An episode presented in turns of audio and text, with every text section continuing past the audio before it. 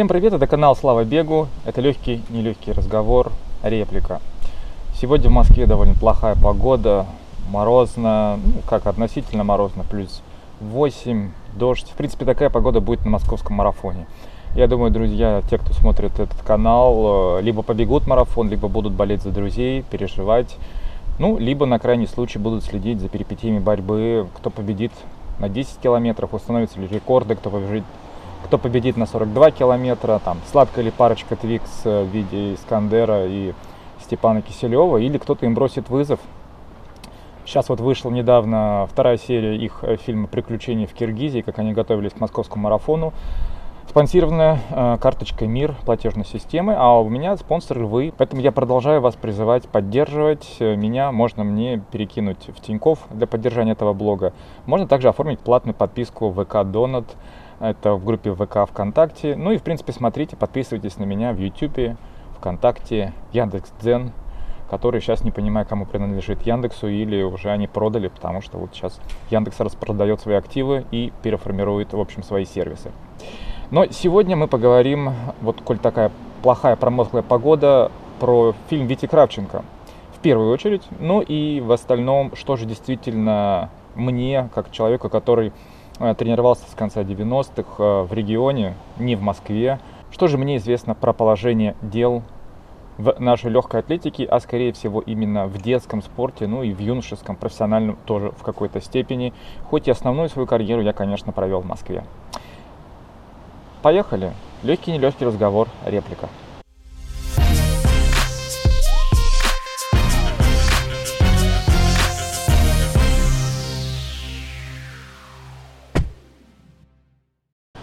Фильм Вити Кравчика «Они не нужны России» а, вышел приблизительно между чемпионатом России, который проходил в Чебоксарах, и спартакиадой, которая, можно так было сказать, вишенка на торте в конце года в Челябинске прошла. В принципе, я думаю, что основной посыл фильма никак не изменился, и действительно хорошо проведенный старт в Челябинске сильно вряд ли мог повлиять на положение дел глобально, ну, не то, что мог повлиять, практически никак не повлиял, за исключением некоторых выплат, хороших призовых выплат а, нашим топовым атлетам. А, кто такой Витя Кравченко? Ну, Витя Кравченко это блогер, которому сейчас вот где-то под 30 лет.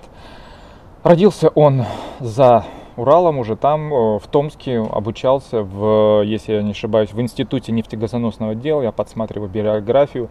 Там же работал, практиковался монтажником-слесарем в Томске, потом переехал в Якутию, в Ленск, э, где курировал, э, в общем, вот строительство стройки Силы Сибири частично. И потом перебрался в «Газпром», в Москву, тоже пять лет отработал с зарплатой вот до того, как все цены пошли вверх у нас э, после февраля 2022 года, как вы сами понимаете почему.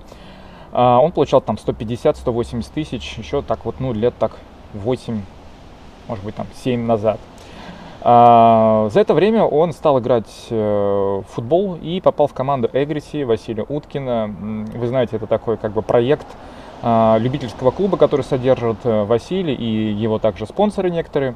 Они снимают видео, снимают ролики. Если хотите, я ставлю ссылку в описании. И там вот в одном сезоне, даже в нескольких сезонах, а, Витя Кравченко довольно является заметной фигурой. После этого он стал сам снимать блогером. Сейчас у него там 100 тысяч чем-то подписчиков на ютубе. Хотя недавно, вот до выхода фильма «Они не нужны России», у него было там где-то за 80 лет. Э, но из таких вот знаменательных фильмов его стоит, ну, наверное, отметить как раз вот этот последний фильм. Э, фильм про отмену русского спорта, когда он побывал в Испании у профессиональных теннисистов Андрея Рублева и Дарьи Касаткиной. Э, фильм про, про положение дел в спортивных площадках Норвегии и России. Он практически попутешествовал там через границу на самом севере нашей страны западном севере и побывал также в Норвегии, посмотрел, как обстоят дела там и здесь, сравнил, потому что ну, климатические условия приблизительно одинаковые в этих регионах. А, снимал фильмы, первой вот такой вот большой поездкой была, когда он попутешествовал в Африке, с благословения, так скажем, Василия Уткина, хотя Вася вот говорил, говорит, там в Африке может мало что случиться, и действительно там было много, Витя рассказывает истории, а, когда все было на волосок, потому что все-таки преступность в этих регионах в Африке, ну, много. А, после этого он стал, обратил внимание действительно на там различные какие-то такие виды спорта, азиатские единоборства, которые ну, не так сильно освещаются. Поговорил также о футболе, как обстоят э, дела в футбольных школах между Санкт-Петербургом и Москвой, да, между двумя главными, я считаю, э, футбольными столицами России. Ну, собственно, никто спорить не будет. И вот так вот э, даже побывал в той же самой опять в Африке, в Эфиопии, и снял фильм про бегунов, как в стране, где практически все население находится за прожиточным минимумом, как они там существуют, как они тренируются, как они пытаются выбиться в люди, выиграть какой-нибудь там крупный марафон или чемпионат мира. В общем, то есть э, с легкой атлетикой Витя был э, знаком не понаслышке, но, правда, он, конечно, не прошел все эти можно сказать, золотые трубы, в кавычках, конечно, а, которые есть у детей, а, особенно в регионах, которые начинают заниматься легкой атлетикой, если они не только не живут в каком-то там крупном городе. Как построен фильм? Ну, фильм построен э, сначала э, Виктор или Витя, учитывая, что у него так и он как считает себя блогером Витя Кравченко, а не Виктор, э, побывал э, на чемпионате России в Чебоксарах, который проходил этим летом. А, сначала он походил Э, по болельщикам. Вы знаете, что на открытие довольно часто у нас сгоняют э, бюджетников. Не то чтобы сгоняют, но предлагают два вида. Э, либо ты сидишь на работе до конца, либо тебе отгул, идешь там, типа сидишь час-полтора на праздничном открытии, дальше хочешь смотреть легкую атлетику, не хочешь смотреть легкую атлетику, делай что хочешь. Э, очень, конечно, забавный он ходил и э, спрашивал комментарии, за кого вы будете болеть, за кого переживать, какие атлеты вам интересны. Естественно, все, во-первых, это все те люди, которые он решил показать в сюжете. Возможно, когда он поймал какого-то человека, он тот сказал, говорит, ну точно буду лосить Кенни болеть, хочу посмотреть, как Володя Никитин пробежит, или еще каких-то. Э, такие интервью, наверное, он не пустил, э, если они и были, конечно. Э, наверное, они были, вот, он не пустил в эфир и действительно набрал кучу интервью таких маленьких, которые сказали, что они болеют за Россию, за победителей. А, за победителя? За всех. За спорт. За спорт. Самое главное. Вы тоже самое. За Россию? За Россию! За Россию! За Россию! Потом в одном моменте он решил всех потроллить и спросил, ну за Синбаева-то будем болеть? Все сказали, будем болеть за Синбаева. За Исинбаеву. Исинбаеву, за Исинбаеву! За Исинбаеву! За Исинбаеву, да. Исинбаев.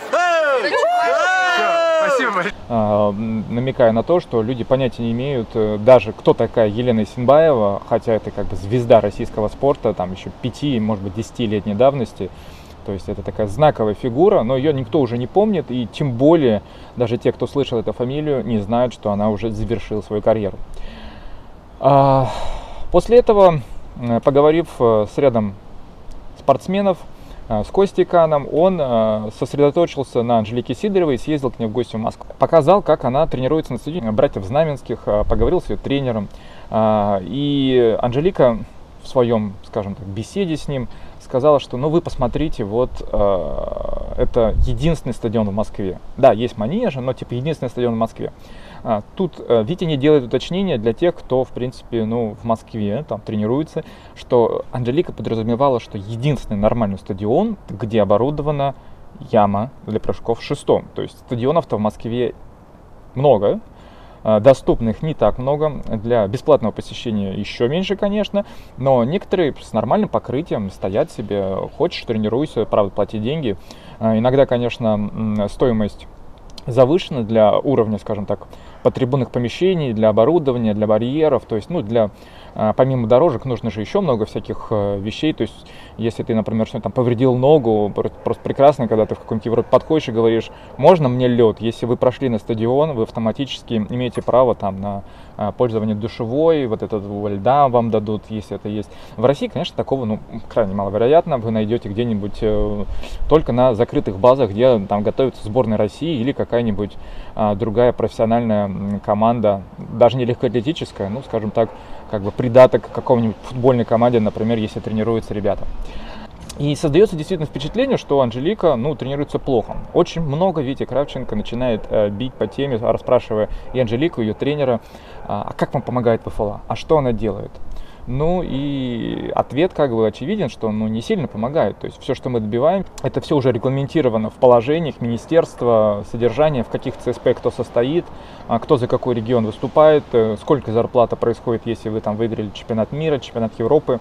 А надо сказать, Анжелика Сидорова-то выступала, да, у нее есть нейтральный статус, мы ее видели на чемпионате мира, она чемпионка мира. А, не на этом, не в этом году, в этом году мы все понимаем, после февраля, алло, до свидания, легкая атлетика, как говорится, подождем, что в мире изменится. А, на Олимпийских играх она была второй, то есть она, в принципе, ездила, у нее была поддержка, в том числе и от Nike. И медали она завоевывала на международных стартах, и это трансформировалось в бонусы от министерства.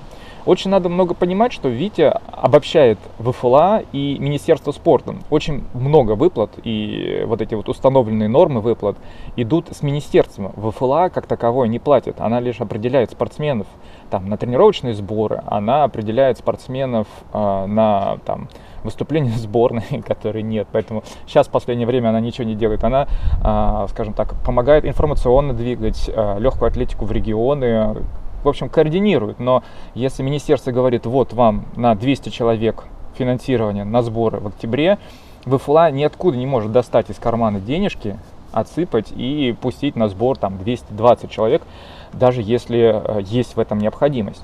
А, то же самое и тут. Решить многие проблемы именно в финансировании, в материальном обеспечении элитных наших спортсменов ВФЛА не в состоянии в не рамках вот, в общем, того, что у нас идет из государства. Поэтому просто пинать э, под попу и критиковать э, ребят из федерации, э, Витя Кравченко решил поступить так, но не уточняет, кто действительно несет ответственность за вот э, такое вот то, что в Москве у нас всего лишь один стадион, где находится э, прыговой сектор прыжками шестом. Я думаю, что из ВФЛА люди многократно писали в министерстве, и министерство как бы понимает эту проблему, и, и тоже же надо понять, что министерство дает правительство России и финансирование вот в рамках этого. То есть это такой большой комплекс цепочки, где каждый начальник стоит над начальником. И при всем при этом надо продолжать как-то работать, поэтому комментарии в стиле Юрия Барзаковского или нашего министра спорта Матыцына, ну, выглядит действительно во время праздника спорта не говорить о плохом. Они излучают прям якобы оптимизм, та же Ирина Привалова, как ВФЛА, потому что, собственно, я думаю, они понимают кучу проблем, море проблем, даже внутри нашей России, внутри, э, в общем, существования нашего легкой атлетики России вне зависимости от мирового спорта. Ну, а вот про мировой спорт, да, можно было предъявить, э, как говорится, конкретные вопросы Вити Кравченко, почему, почему с 2015 года а, мы дорожную карту, почему Международная Федерация э, World Athletics сейчас, да, и эта группа там Руны Андерсона, а, каждый раз говорит, что есть продвижение, но все не выполнено. А, то есть открыто просто заявить, что вот они говорят, вот этот пункт мы не выполнили. Мы не выполнили пункт Русада. ВФЛА не может выполнить пункт, пункт по Русаде, поэтому нас и не пускают дальше. А, так что тут имеет место быть э, действительно обобщение в виде ВФЛА, в виде вот такого папы или мамы э, российской легкой атлетики, который просто не смотрит, не присматривает за своими спортсменами. А в этом плане надо сказать, что действительно проработан материал не очень, а может быть это было просто специально сделано так для блога, чтобы не расписывать всю эту систему, кто за что отвечает или кто на кого перекидывает ответственность. Да, помимо Анжелики Сидоровой, он поговорил еще также с Кристиной Макаренко, с ее супругом, э, тоже десятиборцем, э, серебряным призером чемпионата России. Это ребята как раз из когорты таких полузвезд российского спорта. То есть, если бы им дать сейчас нейтральный статус и пустить на все соревнования, на чемпионате Европы они бы там ну, сверкали в топ-6 возможно бы забежали бы в призы, а может быть и не забежали. То есть это не уровень Анжелики Сидоровой, которая, а, ну, как говорится, разбуди ее в 6 утра, старт у тебя в 6.30, и все равно она в топ-3 а, мирового рейтинга попадет. Это люди, которых просто лишили а, действительно выступлений на арене и попробовать себя. Они в юниорах приблизительно почувствовали это. Это вот как раз они были там в районе 2015 года юниорами, потом а, чуть-чуть попозже, может быть, получили нейтральные статусы, но вот когда сейчас на какие-то крупные турниры, они не выезжают по причине, в общем, вот всем известным, что мы полностью отстранены. С другой стороны, за это время подняли очень существенно нормативы на Олимпийские игры чемпионат мира, и я не уверен, что эта пара выполняет их по критериям, хотя, по-моему, Кристина как раз бежала все-таки в прошлом году И ее остановила, в общем, от поездки в Токио именно квота, которая была выделена нашим атлетам, а эта квота была выделена все-таки из-за как раз вот дела Лысенко, в чем полностью, а, можно сказать, виновато несколько человек, которые, я не знаю, понесли ли они ответственность, но если отстранены, то хотя бы это в какой-то веке а, в каком-то веке они понесли ответственность, потому что, да, мы понимаем, что российского флага не было бы, там на чемпионатах мира, но все нейтральные спортсмены, которые выполнили условия, могли бы принять участие э, в Токио, а у нас была квота лишь 10 человек, поэтому тут э, претензии, в принципе, имеют место быть. Ну а дальше, сделав такой посыл, что с 2015 года мы отстранены и ВФЛА за там, ну, можно сказать, 7 лет, да, чуть меньше, потому что все мы понимаем, с февраля 2022 года ни хрена не может сделать ВФЛА, ну вообще просто, да, за пределами Российской Федерации, потому что мы можем там сейчас выполнить все эти допинг-тестирования, продолжать делать, платить деньги, большие, кстати, деньги. Это к рассказу того, что, знаете, как бы с двух сторон-то надо пинать, да, надо посмотреть, а что для восстановления России, такой большой страны, ВФЛА вот до 2022 года делала World Athletics? Только пинала и критиковала, или они действительно делали какие-то тоже встречные шаги, скажем так, помогать бороться с той же самой проблемой, как они считают, систематического государственного финансирования допинга. Или они ни хрена просто говорили, а ну-ка сделайте. Но во вторых двух третьих фильма а, Витя Кравченко начинает ездить по России. Он съездил э, в два региона, это Владикавказ и Волгодонск, да, и надо сказать, там показалось, что действительно положение дел печальное. Фильм развивается именно с точки зрения, как будто ВФЛА с 2015 года вот э, как бы ничего не делает и приводит вот к таким последствиям, которые показаны в конце фильма. А в Владикавказе показан э, довольно старый манеж с ужасными виражами, где дети действительно выбегают с дорожек, которые такое покрытие стадиона ужасное, где отопление а, ну, как бы есть, но оно дышит наладом, где, когда жарко на улице, а в манеже ужасно жарко, потому что ни о каких кондиционерах речи не может быть, э, где стадион давно на ремонте, и многие технические виды, там просто, просто их нет, Поэтому люди, многие э, тренируются в связи с ремонтом этого стадиона либо нелегально на нем, либо ездят в парковые зоны. А вот главный тренер Владимир Куликов, э, в общем, Северной Осетии, э, проводил его по манежу и начинает рассказывать про то, как проводятся соревнования на в общем, территории Северной Осетии. И в какой-то момент он действительно говорит спасибо Федерации, что дали нам медали. На эскафон у нас именно давали медальки, мы все медали такие не, очень не красиво, оригинальные. С эскафо, э, вернее эскафо, это в федеральных округах, вот мы смотрим, там грамоты иногда даже не дают. А у нас вот было наше министерство полностью и нам грамоты, оплатило да. полностью медали, и хорошие. Медали есть Медали.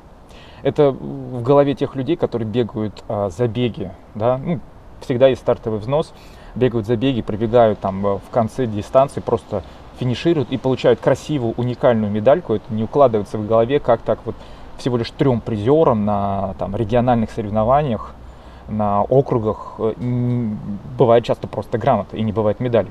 Ну что, ребята, я как-то бежал, э, у нас вот, этот тур сейчас, бриллиантовая лига якобы, да, а была лига буквально, это года 3-4 назад она была, в 2018 году я э, выиграл соревнования а, памяти Вячеслава Макаровича Истратова, тренера Юрия Барзаковского, и мне дали медальку.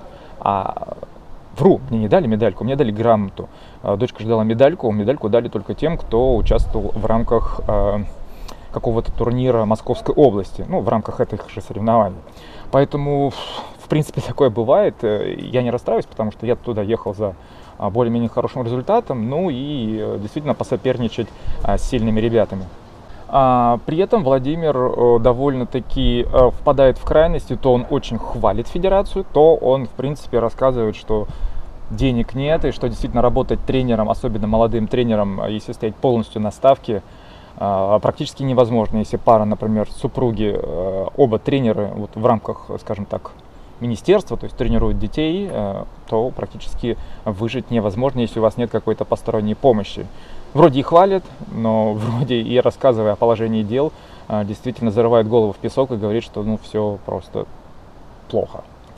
После этого Витя Кравченко еще побывал с паралимпийцами в Северной Осетии. Честно, я не слежу сильно за паралимпийцами и не знал, что там действительно очень много сильных спортсменов, которые выступают на Паралимпиаде. А мы знаем, у них, скажем так, крупные зарплаты раз в 4 года, когда проходят а, Паралимпийские игры и отстранение паралимпийцев это просто кошмар, да, то есть вот то, что было в Рио-де-Жанейро, когда нас полностью всех а, паралимпийцев а, наших отстранили, это было ужасно для этих ребят, э, для тех людей, которые и так, ну скажем так, живут немного с ограничениями, потерять как раз основное финансирование, основные премии, бонусы, возможность там съездить в другую страну, выступить сильнейшими другими атлетами, это было, конечно, ужасно.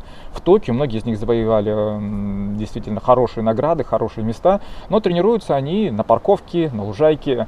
А, в общем, скажем, условий для тренеров э, для тренеров этих паралимпийцев, для ребят практически нет. И все идет на энтузиазме и на надежде, что они выиграют а, не только чемпионат страны, но и какие-то международные соревнования, от которых мы теперь отстранены надолго. И вот эта тема действительно очень грустная. Я не вникаю, конечно, в паралимпийское движение, тем более паралимпийское движение России, но могу сказать, что у них начались не самые лучшие времена. Как бы самых лучших времен, может быть, и не было, но сейчас обстоят а, дела довольно скверно.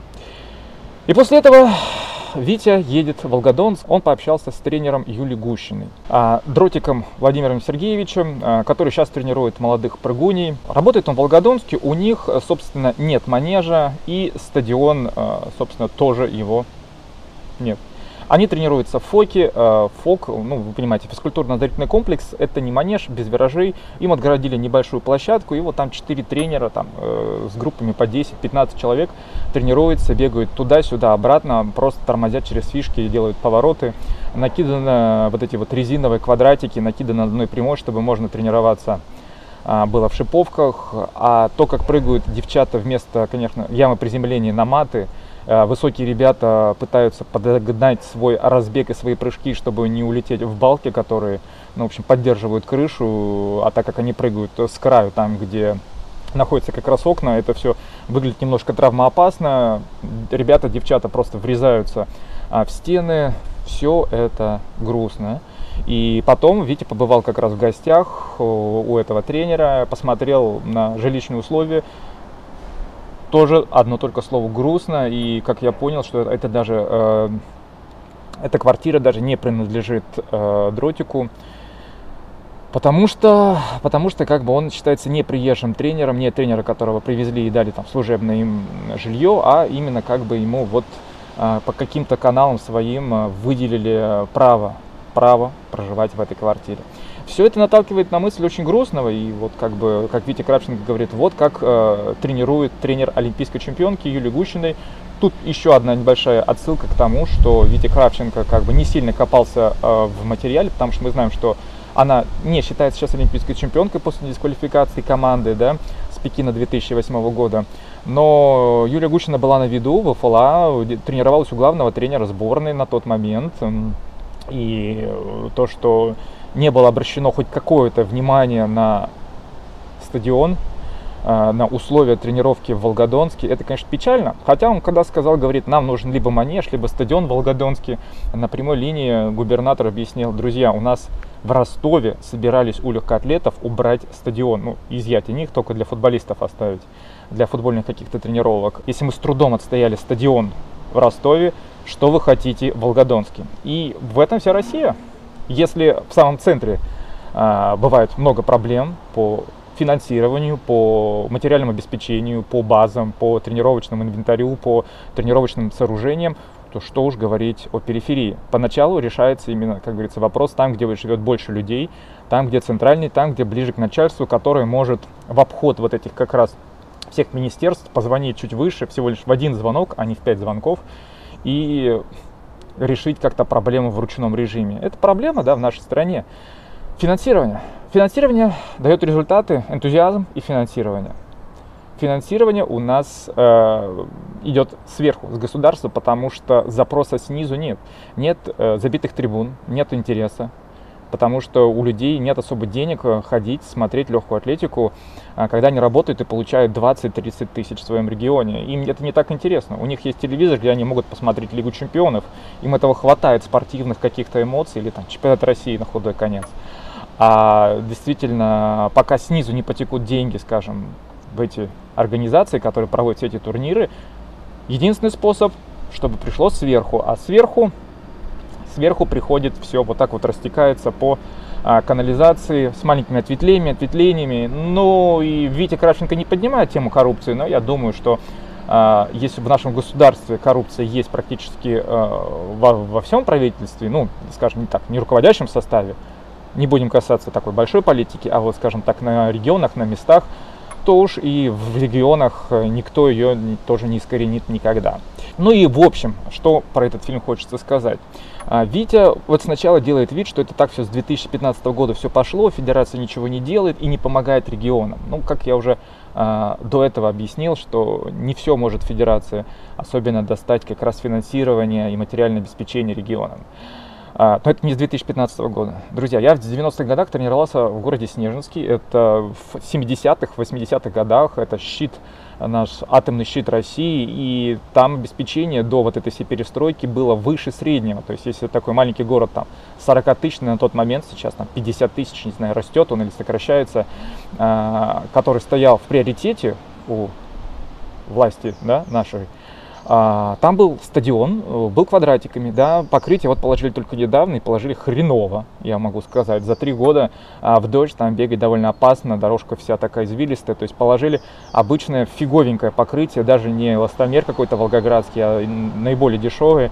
И что-то мне подсказывает, что асфальт под ним тоже так сильно не полировали, не укатывали долго, и сейчас, когда разрушается асфальт, а, под дорожкой стадиона, стадион будет довольно быстро деградировать. Приблизительно то же самое было в Челябинске, э, на вот стадионе, где сейчас прошли Спартакиада, э, после чего его заменили хорошей Мондой, и вот эта Монда уже держится в два раза больше, чем э, прошлое покрытие на, на тот момент новом стадионе имени Елесиной вышло в негодность там, за 3-5 лет но сейчас нам хорошо. Это тоже стоит отмечать, что все-таки где-то а, федерации, где-то министерства работают и стараются поддерживать а, на высоком уровне как раз стадионы, а, чтобы они ну, хорошо функционировали. У нас же эта дорожка, да, ребята тоже воровали, можно сказать, эти квадратики, приносили в наш, так сказать, качалку, клуб легкоатлетов. У нас там был буквально 25-30 метров такой подвальное помещение с еще двумя-тремя комнатами, где мы, когда было минус 20 на улице, просто ходили барьер вместо того, чтобы бегать на улицу. Ну, когда минус 30, довольно холодно, особенно детям бегать. Если вы профессионал, конечно, там из Сибири, во-первых, там а, влажность чуть пониже, в минус 30 можно бегать. На Урале влажность там 60-70%. А, что-нибудь там отморозить уши можно только так, а кроссовки на тот момент у нас не были всякими там с гортексами и прочими с утеплениями, это были вот эти вот, не знаю, там московские дидасы, как их называли, да, такие просто, в которых можно пинать мячик, наверное, по гаревой дорожке, э, или, ну, скажем так, по гравийному покрытию. И пальцы отмораживались, конечно, и поэтому мы часто ходили просто барьеры, а вот эти вот кирпичиками была выложена прямая, а, где спринтера после штанги отрабатывали низкий старт, то есть ты стоишь в колодке, тебе хлопают, ты делаешь 3-4 шага и тут же торможение, чтобы не улететь в зеркало, где стоят тренажеры, потому что этот клуб легкоатлетов еще совмещался с э, таким вот, можно сказать, подпольным фитнесом в стиле 90-х. Не знаю, как сейчас там обстоят дела, но там стоят вот тренажеры, и ребята ходили. Все было обвешено вокруг как раз вот этими мистерами Олимпия, Шварценеггерами и прочими-прочими ребятами, которые занимаются, скажем так, внешним каркасом, постановкой своих мышц, да, своего организма. А, то есть, в общем-то, очень похожая система. Да, Волгодонск город покрупнее, чем Снежинск, но условия-то ничем не меняются.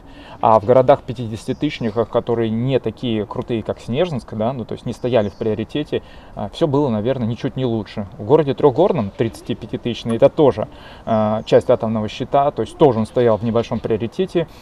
Есть манеж, но он там 100 метров, по-моему, и сами понимаете, что молодые дети еще могут бегать по этому манежу, но постоянный практически наклон, то есть там за 1000 метров э, ты пробегаешь не 5 кругов, да, и 10 виражей, а 10 кругов и 20 виражей, и перекос позвоночники в таком молодом возрасте еще можно как-то компенсировать растущим организмом, а вот если бегают профессиональные атлеты, то практически по, по существу тренироваться невозможно. А, и это там есть манеж. И мы завидовали городу Трехгорного, и там даже проводились соревнования иногда а, среди вот таких вот как раз северных городов Челябинской области. Поэтому э, сказать и пинать, что вот посмотрите, как дела обстоят там, в Волгодонске, с 2015 года. Нет, друзья, это все было с 90-х годов. Все это было с 90-х годов. Какие отзывы среди тех любителей легкой атлетики, которых я читаю? И это в первую очередь те люди, которые занимаются как раз с любителями бега, а, с марафонцами, ну, то есть тренера или люди, стоящие в этой беговой тусовке, к коим, возможно, относитесь и вы. А, ну, многие говорят, что да, это ужасно, что это грустно, и это действительно ужасно и грустно, но, как говорят, ну, кому, но такое было везде. Посмотрите на стадионы а, на периферии, ничего, а, регион от региона не меняется, а уж в Сибири, наверное, дела обстоят тоже не камильфо. Там постоянные выставки в манеже, потому что нет таких хороших больших сооружений для обычных экспо в городах. И манежи просто там выходят там на полторы-две недели.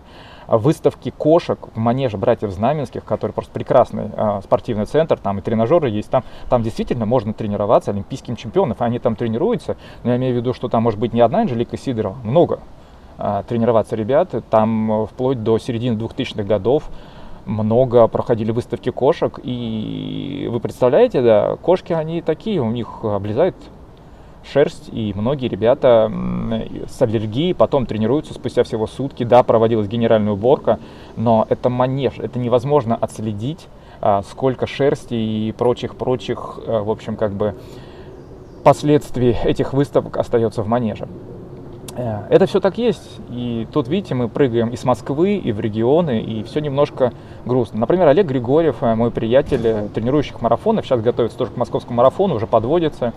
Он выложил такую мысль про именно вот эти регионы, про Волгодонск, про Северный Кавказ, про Северную Осетию, что а что они сделают? Они дальше плывут по течению, пытаются тренировать детей и максимум пишут письма. Они не ищут типа других финансирований, не ищут спонсоров и дальше. Ну, во-первых, я бы посмотрел а, действительно на людей, которых там в 60 лет есть много сил а, просто переходить а, вот э, с того, что они делают хорошо, то есть чем они занимались свою жизнь, совершенно в другую стезю. Ну, то есть, грубо говоря, вы были а, там, допустим, э, хорошим слесарем и вдруг решили стать программистом, потому что IT-специалисты э, сейчас крайне нужны.